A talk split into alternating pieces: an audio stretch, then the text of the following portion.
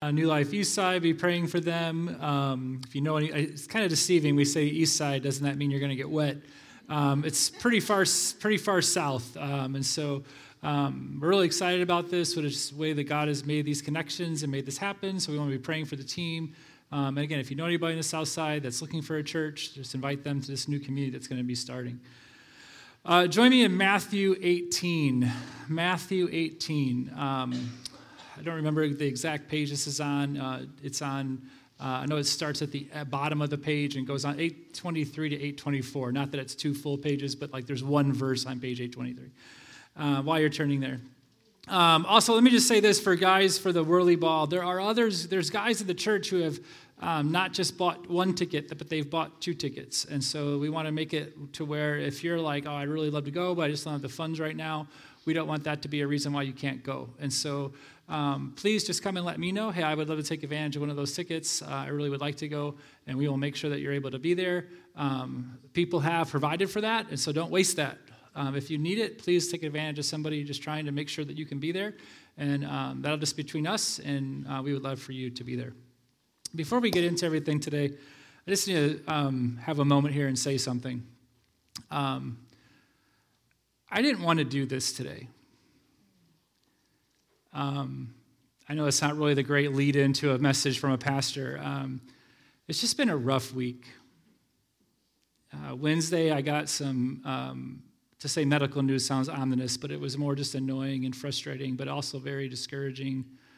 Uh, I've been asking you to pray for my friend Pete um, in his cancer battle. And he actually passed away on Thursday. And um, the funeral was yesterday, and it was just really hard. And so, um, just different times throughout the last couple of days, like trying to get my mind around the message and just couldn't do it. And uh, a lot of tears and just thinking about his family. And um,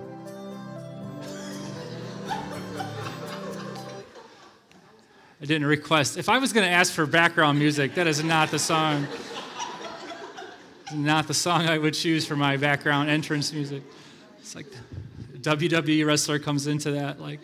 Um, and so um, I'm not saying that because I'm looking for anything from any of you or anything. Um, I'm not saying, you know, for, you know, just, you know, that, you know, be gracious because the message is, not really super developed. But um, I'm saying that because I know I'm not the only one that experiences that.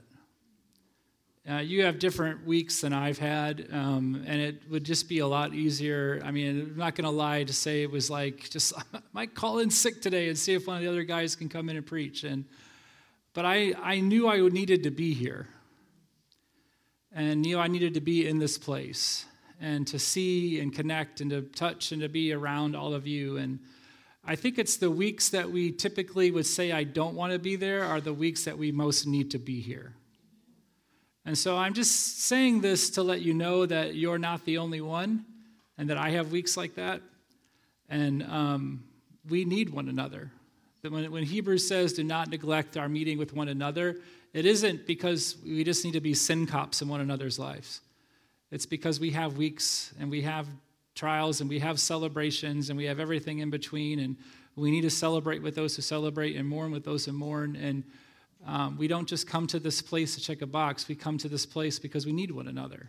And so I needed to be here today. And so if you're, maybe you're in here this week and today and you, that's how you felt, I'm just glad that you came too. I'm glad you pushed through that and you're here and, and that's awesome. And, and I know it's hard and sometimes it sucks. And I'm just so grateful that you came. And if you're new with us today, I want you to know this is what you know, this is not a perfect place, and we're full of imperfect people, and sometimes it's really hard, but we want this to be a safe place where you can come and be with the Lord and be with other people and, and find grace and find just His presence. And so um, I, just want, I just felt like I needed to say that this morning, and so um, here we are. Um, let's pray together, and just uh, if you could be praying for Shara Heiniger and their f- uh, five daughters. Um, uh, there's just a, a, anything I've been experiencing, it's worse for them. So we want to be praying for that family.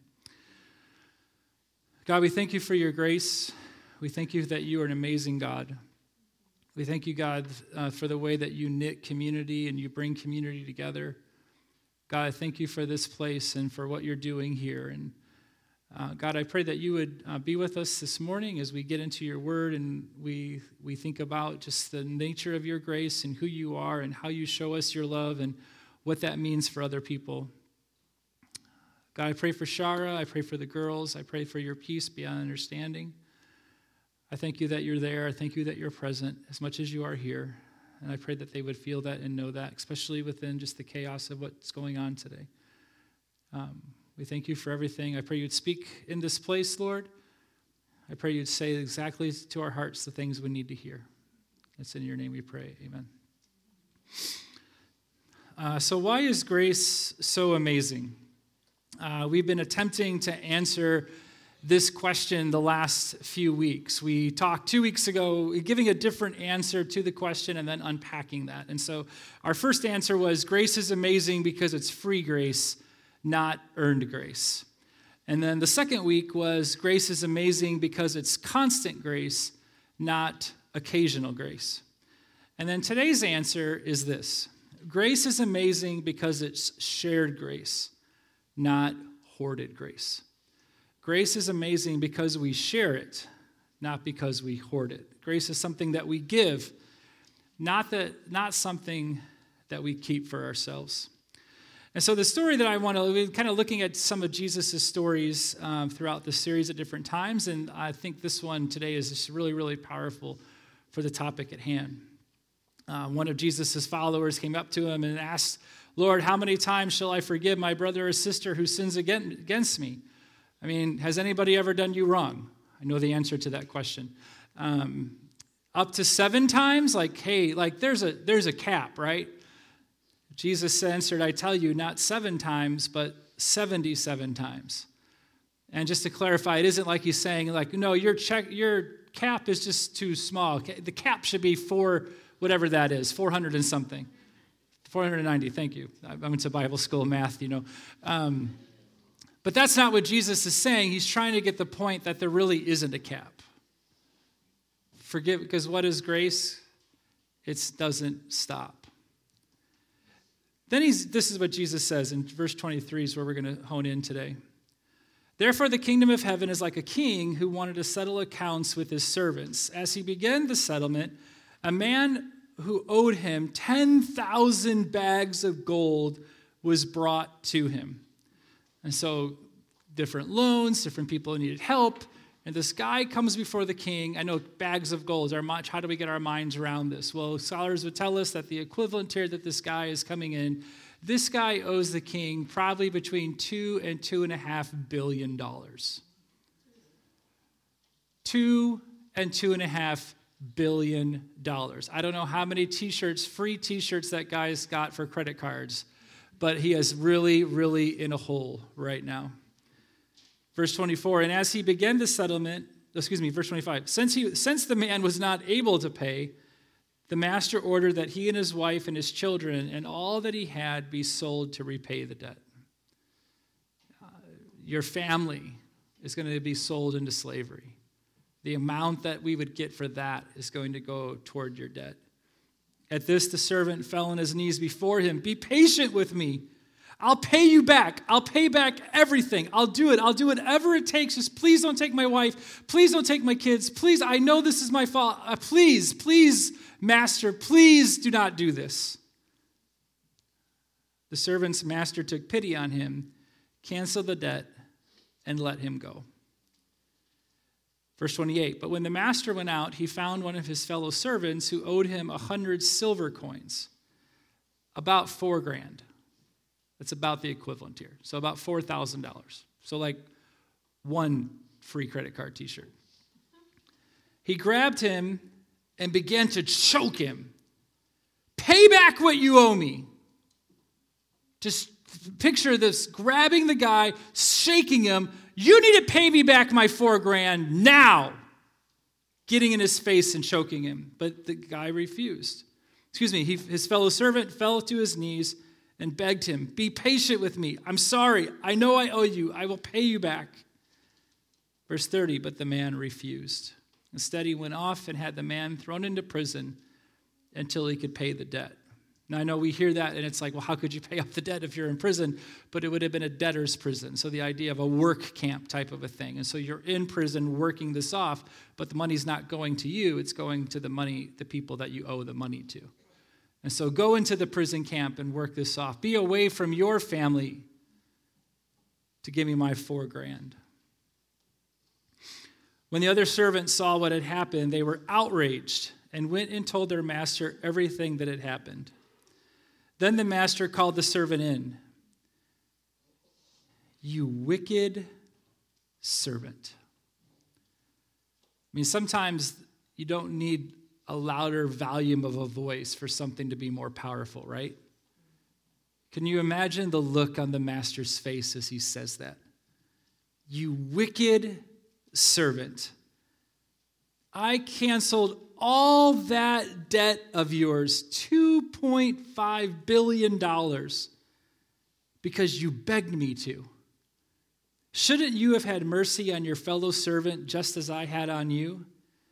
In anger, his master handed him over to the jailers to be tortured until he should pay back all that he owed, until he should pay back the over $2 billion. This is how my heavenly Father will treat each of you unless you forgive your brother or sister from your heart. This guy in Jesus' story had received grace, but tragically, he withheld it. He hoarded it. He did not pass that on to someone else, he kept it for himself. Now, here's the thing about this story and why this story is so important. Because at the very beginning, Jesus says in verse 23, Therefore, the kingdom of heaven is like.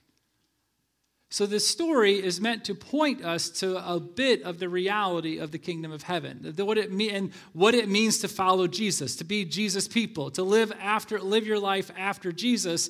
That's what the kingdom is. And so, this is what kingdom. This story is going to show us a little bit of what kingdom people are supposed to be like. And the, what the story is saying is that kingdom people are supposed to not act like Mr. Ungenerous here. The way that Mr. Ungenerous went about things, that's not how kingdom people are.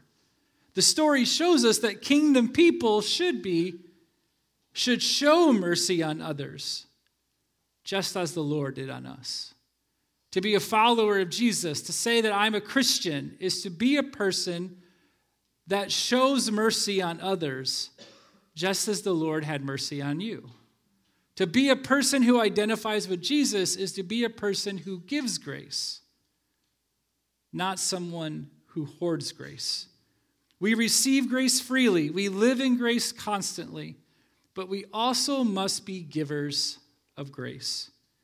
And so, if we're going to avoid being like Mr. Ungener- Ungracious, but instead are going to be givers of grace, then we need to understand how this works. And to do that, just let's just think about everything we've talked about the last two weeks. Well, what is grace? The definition we've been using grace is God's free and unmerited favor shown to guilty sinners who deserve only judgment. It is the love of God shown to the unlovely. It is God reaching down downward to people who are in rebellion against him. God is willing, intentionally giving us grace regardless of anything about us. If we are giving what we are receiving, then giving grace means that we are giving unmerited favor to those who deserve otherwise. It means loving the unlovely. It may even mean reaching toward people who are in rebellion against you. Along with, uh, if to, to have received this grace, this is what we're not giving something, something else to somebody we're giving which we have received. And this is what we have received, so this is what we're giving. Along with this, the reasons why we've said grace is amazing is how we give it. Grace is amazing because it is free grace, not earned grace. We are, we said, we are spiritually bankrupt, we're spiritually dead. But God lovingly rescues and restores us through the work of Jesus on the cross and his resurrection. Grace is received, not earned. That means for us that we must give grace freely. We don't make people earn it. We don't expect expect people to earn our grace. We give it freely. We don't give people a list of to dos before we will show them grace. We don't make people clean up, change their ways, or adjust to a lifestyle that makes us comfortable and then give them grace. We don't put a price tag on grace and then make people earn it. We don't give people grace because of who they are, and we don't avoid giving people grace because of who they are. We give grace because of who God is and because of the grace God has shown us. Grace is amazing because it's free grace, not earned grace, and we give free grace. We don't give grace that has been expected to be earned. Last week, we talked about the fact that grace is amazing because it's constant grace. It's not occasional grace. It's not temporary grace. It doesn't pause. We talked about the fact that life with Jesus doesn't start with grace and then continue with works. We don't have to do stuff to keep grace coming. Grace is always flowing, it never stops, it's constant, it's always going, and we live within that flow of grace. This should be true of how we interact with others as well. If God doesn't ever pause his grace toward us, then we should never pause our grace toward others. We should never pause the flow of grace coming out of us because God has never paused his flow of grace coming into us. Kingdom people don't pause grace when somebody messes up. Kingdom people don't pause grace when somebody offends us. Kingdom people don't pause grace when someone disagrees with us. Kingdom people don't pause grace when somebody rejects Jesus. Kingdom people don't pause grace when someone is an atheist, or pause it when somebody is a Muslim, or any other faith. We don't pause grace when somebody voted for Biden or when somebody voted for Trump. We don't pause grace if they are a neighborhood alderman or if it's an illegal immigrant. We don't pause grace for the LGBTQ. We don't pause grace for the fundamentalists. We don't pause grace for the mentally ill. We don't pause grace for anyone. Because grace is not about works. Grace is not the idea that the person must work to be just like me and just how I want them to be. If you think that's how it is, you have majorly missed the point of grace. Because God doesn't give you grace because of any of those categories or the opposite. Grace never stops, and we should be giving it to everyone and anyone. Now, I anticipate the pushback here. What about sin? People need to understand God's wrath. Are you just going to be soft on sin? Am I just supposed to let people act like nothing happened? Woke! All the different pushback that people can give to these things. And for any of that, I would ask yourself this question What's your end game? What is your end game interacting with somebody? What do you want to happen in the person's life? Do you only want them to know that they're a sinner, or do you want them to know that they can be forgiven?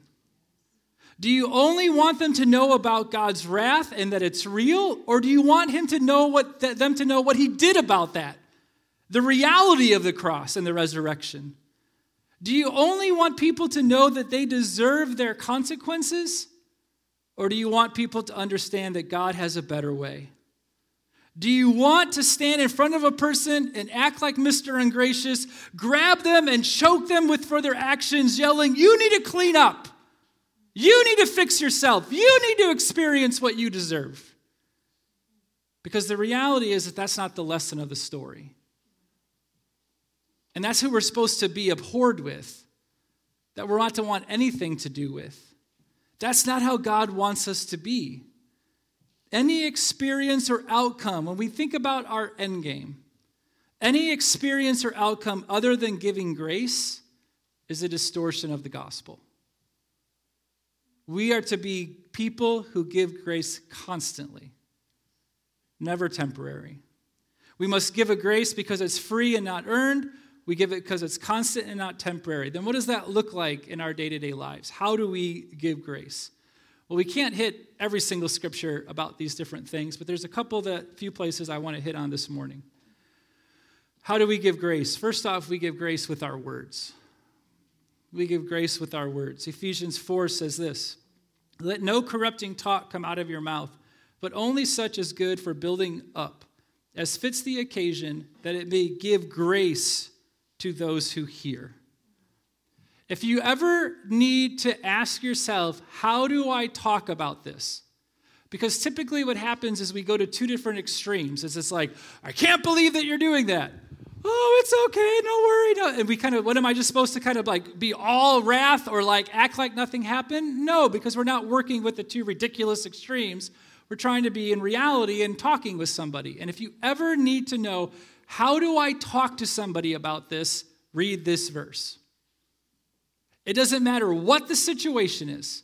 If it's something really small or really big, if it's super simple or super complex, if it's full of positive or it's tons of tension, it doesn't matter what is. If you want to know how to talk to somebody, let no corrupting talk come out of your mouths, but only as such is good for building up, as fits the occasion, that it may give grace to those who hear. There is never a moment that we open our mouths that that verse shouldn't be true. I was reading a book last month by William Smith. It's called Parenting with Words of Grace, and he explains this word, verse awesome. He says, Everything I, I say needs to be good for building others up. Every joke I tell, every tidbit of news I relay, the things I share from my day, my comments on somebody's haircut, the way I coach, the kind of help I give with homework, my appreciation of dinner, my expressions of gratitude for how others pitch in around the house, everything I say needs to build up the people around me. If it's not helpful, then it doesn't need to be said. Everything should build others up. Everything I say needs to fit the occasion that it be according to what others need. That doesn't mean I say what people want to hear, but that my words are guided by what others need to hear. Before I open my mouth, I have to consider what is necessary in the moment for somebody else to hear. That's the reality. That's why we can say we do need to call out stuff. We need to address bad things. We need to confront sin all that way. But we do all of that under an attitude of grace. How we say something matters as much as what we're saying. And the manner in which we say something, grace has to be the avenue by which the thing is delivered. And if it's not, it comes across in a way that no one will ever receive it. Everything I say needs to fit the occasion. Then he's everything I say needs to be have a chance to give grace to those who hear. Your words must always convey grace to the people around you for the sake of leaving them better off before you said anything. That's how God talks to you, his child. Now you talk with that same intention to your own. Now he's writing this book about parents talking to their kids, but I'm sorry, that fits everyone. If you're talking to your spouse, boyfriend, girlfriend, neighbor, boss, coworker, peer, classmate, guy on the train, complete stranger, it doesn't matter who it is. Let what I say build them up. Let what I say fit the occasion. Let what I say be a chance for grace to be relayed. What is my end game? If my end game is that they would know the reality of Jesus, then that's going to help me think through how am I going to say this? Because it's not just about pointing out the wrong, it's also about pointing to forgiveness. It's not just talking about this, whatever, but also talking about the grace of God. How I use my words matter. Proverbs 25 11 says, A word fitly spoken is like apples of gold in a setting of silver.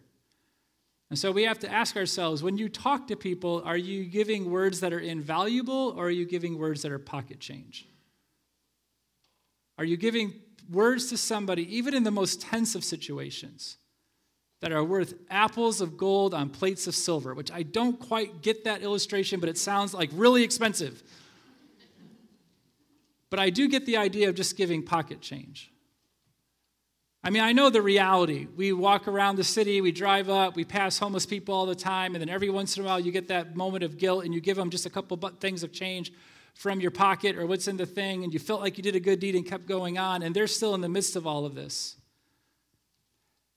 That's what we do with the people that we love when we don't think about using gracious words. We're just giving them pocket change, thinking that we did what we needed to do, not caring at all about what's happening to them as we pull away from the situation. Your words matter. My words matter. And in every situation, even if it's something difficult, confrontational, whatever it is, I have to use the best words words that build up, words that are appropriate, words that will uh, distribute grace. Those are the words that are invaluable and that we can't put a price tag on. Give, give grace with your words. Second thing, give grace when there is conflict or tension. Anyone here ever interact with other human beings? Anyone? Let me see. Just want to make sure. I know there might be a couple. All right, this is for you. To be connected with people means there will be tension. To be connected with other people means that we will not agree on all things. I'm going to give you the most earth shattering thing some of us have maybe ever heard before. That's okay. It's okay to be different. It's okay to not agree on everything. Yes, and we can say, but yeah, but what about, yes, there are things we should agree on. But even in that, that doesn't mean that we don't get to, we have a pass on being gracious to somebody. And to be connected with somebody, to be in relationship with somebody, means there's going to be conflict. You're going to do something stupid that hurts somebody else. And somebody's going to do something stupid that hurts you. This is like human interaction 101. And it's in those moments that we show grace. It's in those moments that we distribute grace. And so, a couple verses that talk about this Hebrews 12, 14 to 15. Make every effort to live in peace with everyone and to be holy. Without holiness, no one will see the Lord. Make do whatever you can to work at peace with one another. Which I love this verse because it makes it really clear. It's going to be impossible at times. but do everything you can to do it. And while you're doing that, be holy, which means do the be like the Lord wants you to be. Without holiness, no one will see the Lord. If we're not living the way Jesus wants to, no one's going to see the way Jesus is. But here's the grace part see to it that no one falls short of the grace of God, and that no bitter root grows up to cause trouble and to defile many. See to it that no one falls short of the grace of God. Is somebody walking away from the grace of God?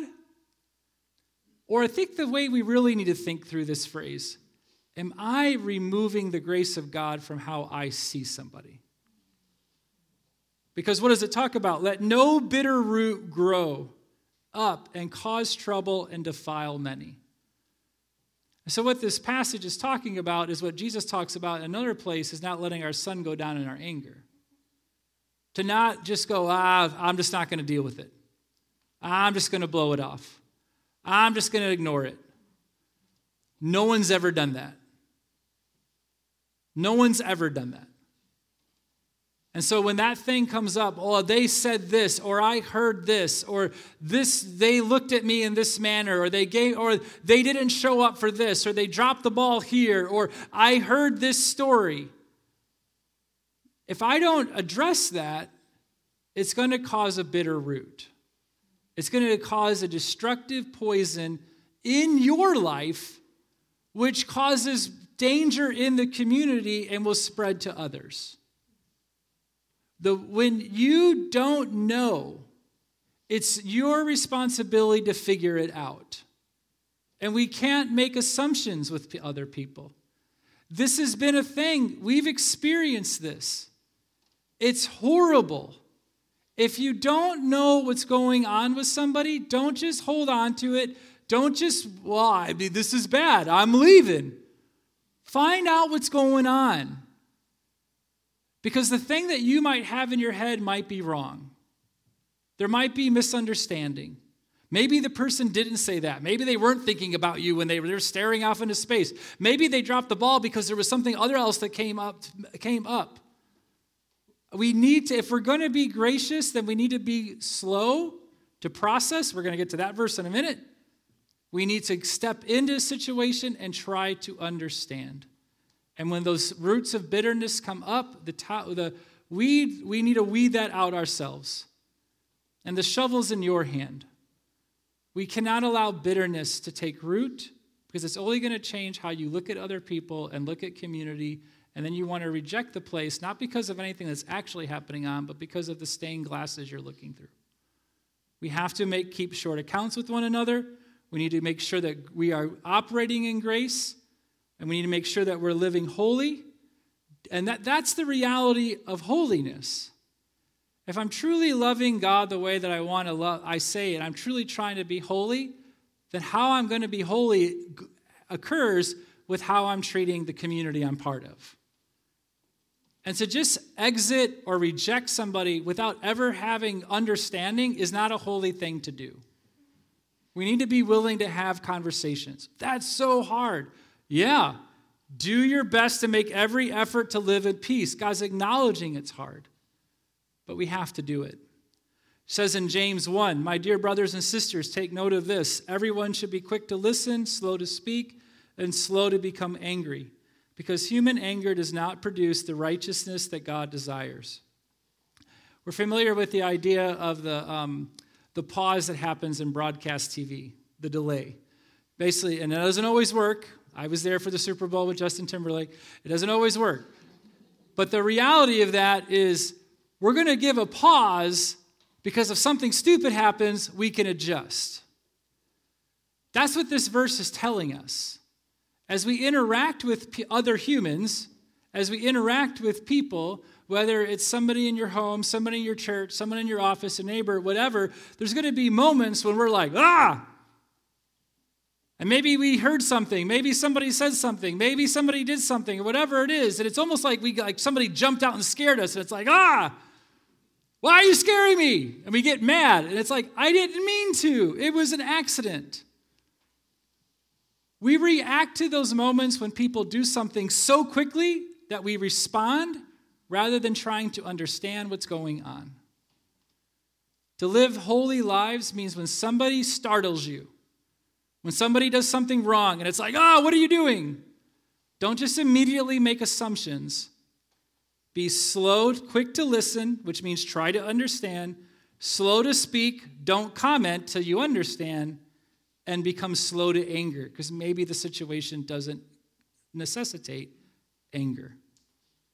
Another passage, Ephesians 4. Rather, speaking the truth in love, we are to grow up in every way into Him who is the head, into Christ, with whom the whole body, joined and held together by every joint with which it is equipped, when each part is working properly, makes the body grow so that it builds itself up in love.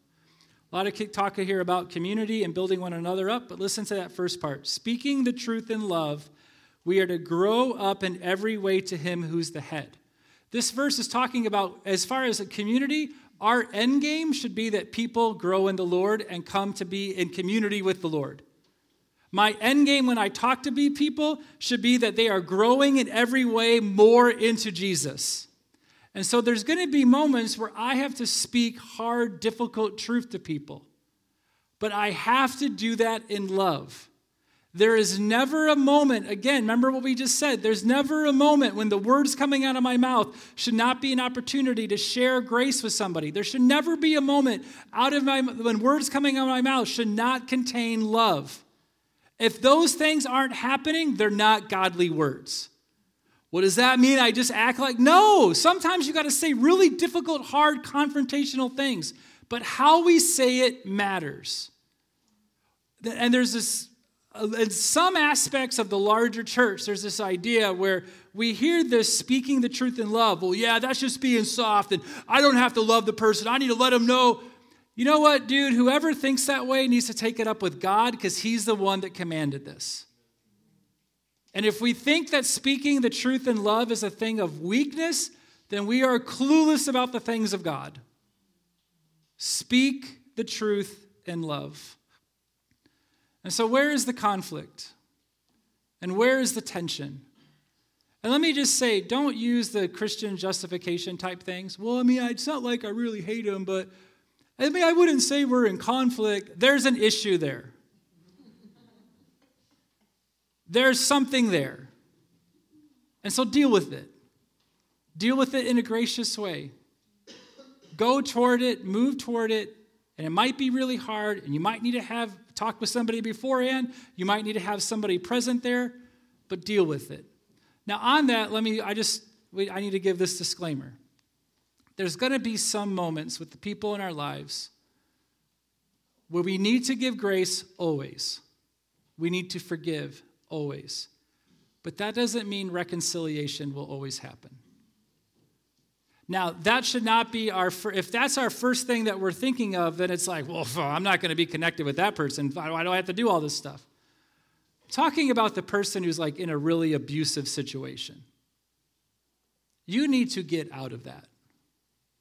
And you can, we can be gracious, we can be forgiving, but you need to get out of that. And you might not ever be able to go back to that. And that's okay. That doesn't mean you're not being gracious. You can wish the person well. You can hope that they find the Lord. You can hope that they, God shows them the reality of grace, but you need to not be in that situation. And so I, I feel like that needs to be said. We need to work toward we need to work toward giving grace. We need to work toward forgiveness. We need to extend that to all people. But there's going to be the occasional situation, the really really hard things, where maybe that connection just doesn't happen anymore. And yes, that does happen in extreme cases. Don't allow the extreme cases to justify you not having a difficult conversation with somebody. Give grace when there's conflict and tension. And then the last thing give grace by showing the gospel and sharing the gospel. Give grace by share, showing the gospel and sharing the gospel. We need to tell people about Jesus and we need to show people Jesus. The scriptures tell us proclaim the message of Jesus, share the reality of the gospel. Matthew 28. So go, go therefore, excuse me, I'm going to read 2 Corinthians 5.20. For, I got out of order here. So we are Christ's ambassadors. God is making his appeal through us. We speak for Christ when we plead, come back to God. We are the ones called to proclaim, all of us. Matthew 28 Go therefore and make disciples of all nations, baptizing them in the name of the Father, the Son, the Holy Spirit, teaching them to observe all that I have commanded you. Romans 10 How, can, how then can they call on the one they have not believed in? And how can they believe in the one they have not heard? And how can they hear without someone preaching to them? And how can anyone preach unless they are sent? As it is written, How beautiful are the feet of those who bring good news. How beautiful are the feet of those who bring good news. We are called, commanded, every single one of us have the responsibility to tell people about Jesus.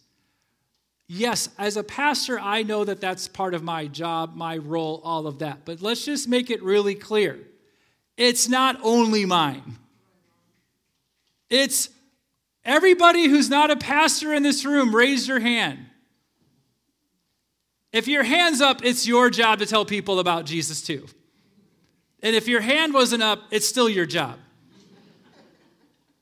We all have been called to that. But we also need to show Jesus by our actions. Philippians 1 whatever happens, whatever happens, conduct yourselves in a manner worthy of the gospel. Let how you live portray the reality of the content of the gospel. Jesus says in Matthew 5, You are the light of the world. A town built on a hill cannot be hidden. Neither do people light a lamp and put it under a bowl. Instead, they put it on a stand, and it gives light to everyone in the house. In the same way, let your light shine before others, that they may see your good deeds and glorify your Father in heaven. How we live will show people the reality of Jesus. We will shine the light of him. D.L. Moody said, Of 100 men, one will read the Bible and then the 99 will read the Christian. There is a reality that how we live, people will interact with Christians more than they will read the Bible. We, now, we want them to read the Bible, but just based on reality, people who don't know Jesus will interact with Christians more than they will interact with the Bible. And so, if people aren't showing the message of the Bible, we're being misrepresentatives of Christ. And at this, we have to ask ourselves has the church failed or are we succeeding? Someone asked Charles Spurgeon, and I'm paraphrasing here, which is more important, prayer or reading the Bible? Spurgeon answered, which one is more important, inhaling or exhaling? I would give the same answer to the question which is more important, sharing the gospel or showing the gospel? Which is more important, exhaling or inhaling? Because if I only share the message of Jesus but don't show it, then my message is invalidated and gives no credence to our message. If what I'm saying says something about Jesus, but my life says something different, then I'm saying that the message is inauthentic and isn't real. If we only show it but never share the words, we have not made Jesus known. We have to share Jesus, but we also have to show Jesus. In the, in the prophets, Micah said, or Micah wrote this Who is a God like you, who pardons sin and forgives the transgressions of the remnant of his inheritance? You do not stay angry forever, but delight in showing mercy. Ooh, that one hurts. Well, yeah, that's awesome about God, but I have to ask myself when I read this verse, am I being like God or am I being like Mr. Ungenerous? Would I rather stay angry or do I want to enjoy giving mercy? Think about the moments when we connect with others. If we are supposed to give as we have received, would I rather stay angry? Or would I rather give mercy? The verse describes God you do not stay angry forever. Do we stay angry forever? Do we delight in showing mercy? Or is it something we try to talk our way out of because of who the person is or what they've done? Dorothy Day say, I really only love God as much as I love the person I love the least. I really only love God as much as I love the person I love the least. Too often we try to justify our ways of keep, keeping people away rather than being obedient to the Lord and trying to bring them near. And so, what does it look like for you to share and show the message of Jesus this week? Grace is amazing because it is free grace, not earned grace, because it is constant grace, not temporary grace, because it is shared grace, not hoarded grace. I don't know which of these messages has hit your heart the most. Maybe it was free grace, not earned. Maybe that's what you needed to hear over this series the fact that God loves you. He knows everything about you, He knows every detail through and through, and He has never stopped His love for you. He knows the reality of your life. He knows the reality of what you're longing for. He knows the reality of what you're searching for. And He knows better than you that it's Him that you're longing for. And it's Him that you're searching for. And with the reality of our sin breaking the relationship with Him, He made it possible for that relationship to be restored and mended and made new. And you just have to receive that gift. So maybe that's the thing you need to do from this series. You need to receive the grace of God. You need to become a child of God, not because you earned it, but because God made that possible. Because God wanted you. Maybe you needed to hear the fact that grace is constant, not temporary. You've thought that I need to keep working at this and I need to keep doing this, and it seems so exhausting. So, what's the point? No, grace is always flowing. You don't have to do any work to earn God's favor. You need to learn to live under God's favor.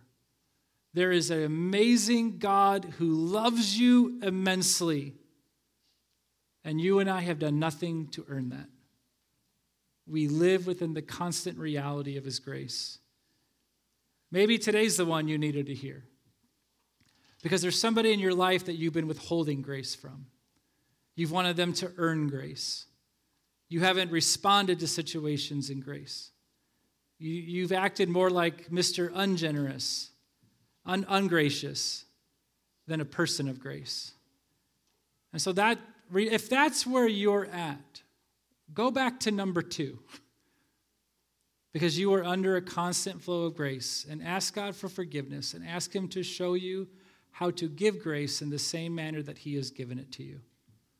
Again, there's different hard situations, there's complex situations, and things we have to figure out and process how to move forward in them. But none of that means that grace is not the goal. Grace is amazing. And there's no way we can cover it in three weeks. But I hope these last three weeks have helped you see a little bit of why it's so awesome. Let's pray. God, I thank you again just for who you are. We thank you for this community. We thank you for your presence here. We thank you for what you're doing in this place. And I pray, God, you would make your grace real to us. Whether it means receiving it or living within it or giving it, God, let us flow within your amazing grace. Give people courage to receive it if that's what they need to do. God, remove the sense of perfectionism that we could live within your grace. God, give us new eyes to see people as you do so that we can give them grace. It's in your name we pray. Amen. If you stand with us, we're going to close this last song.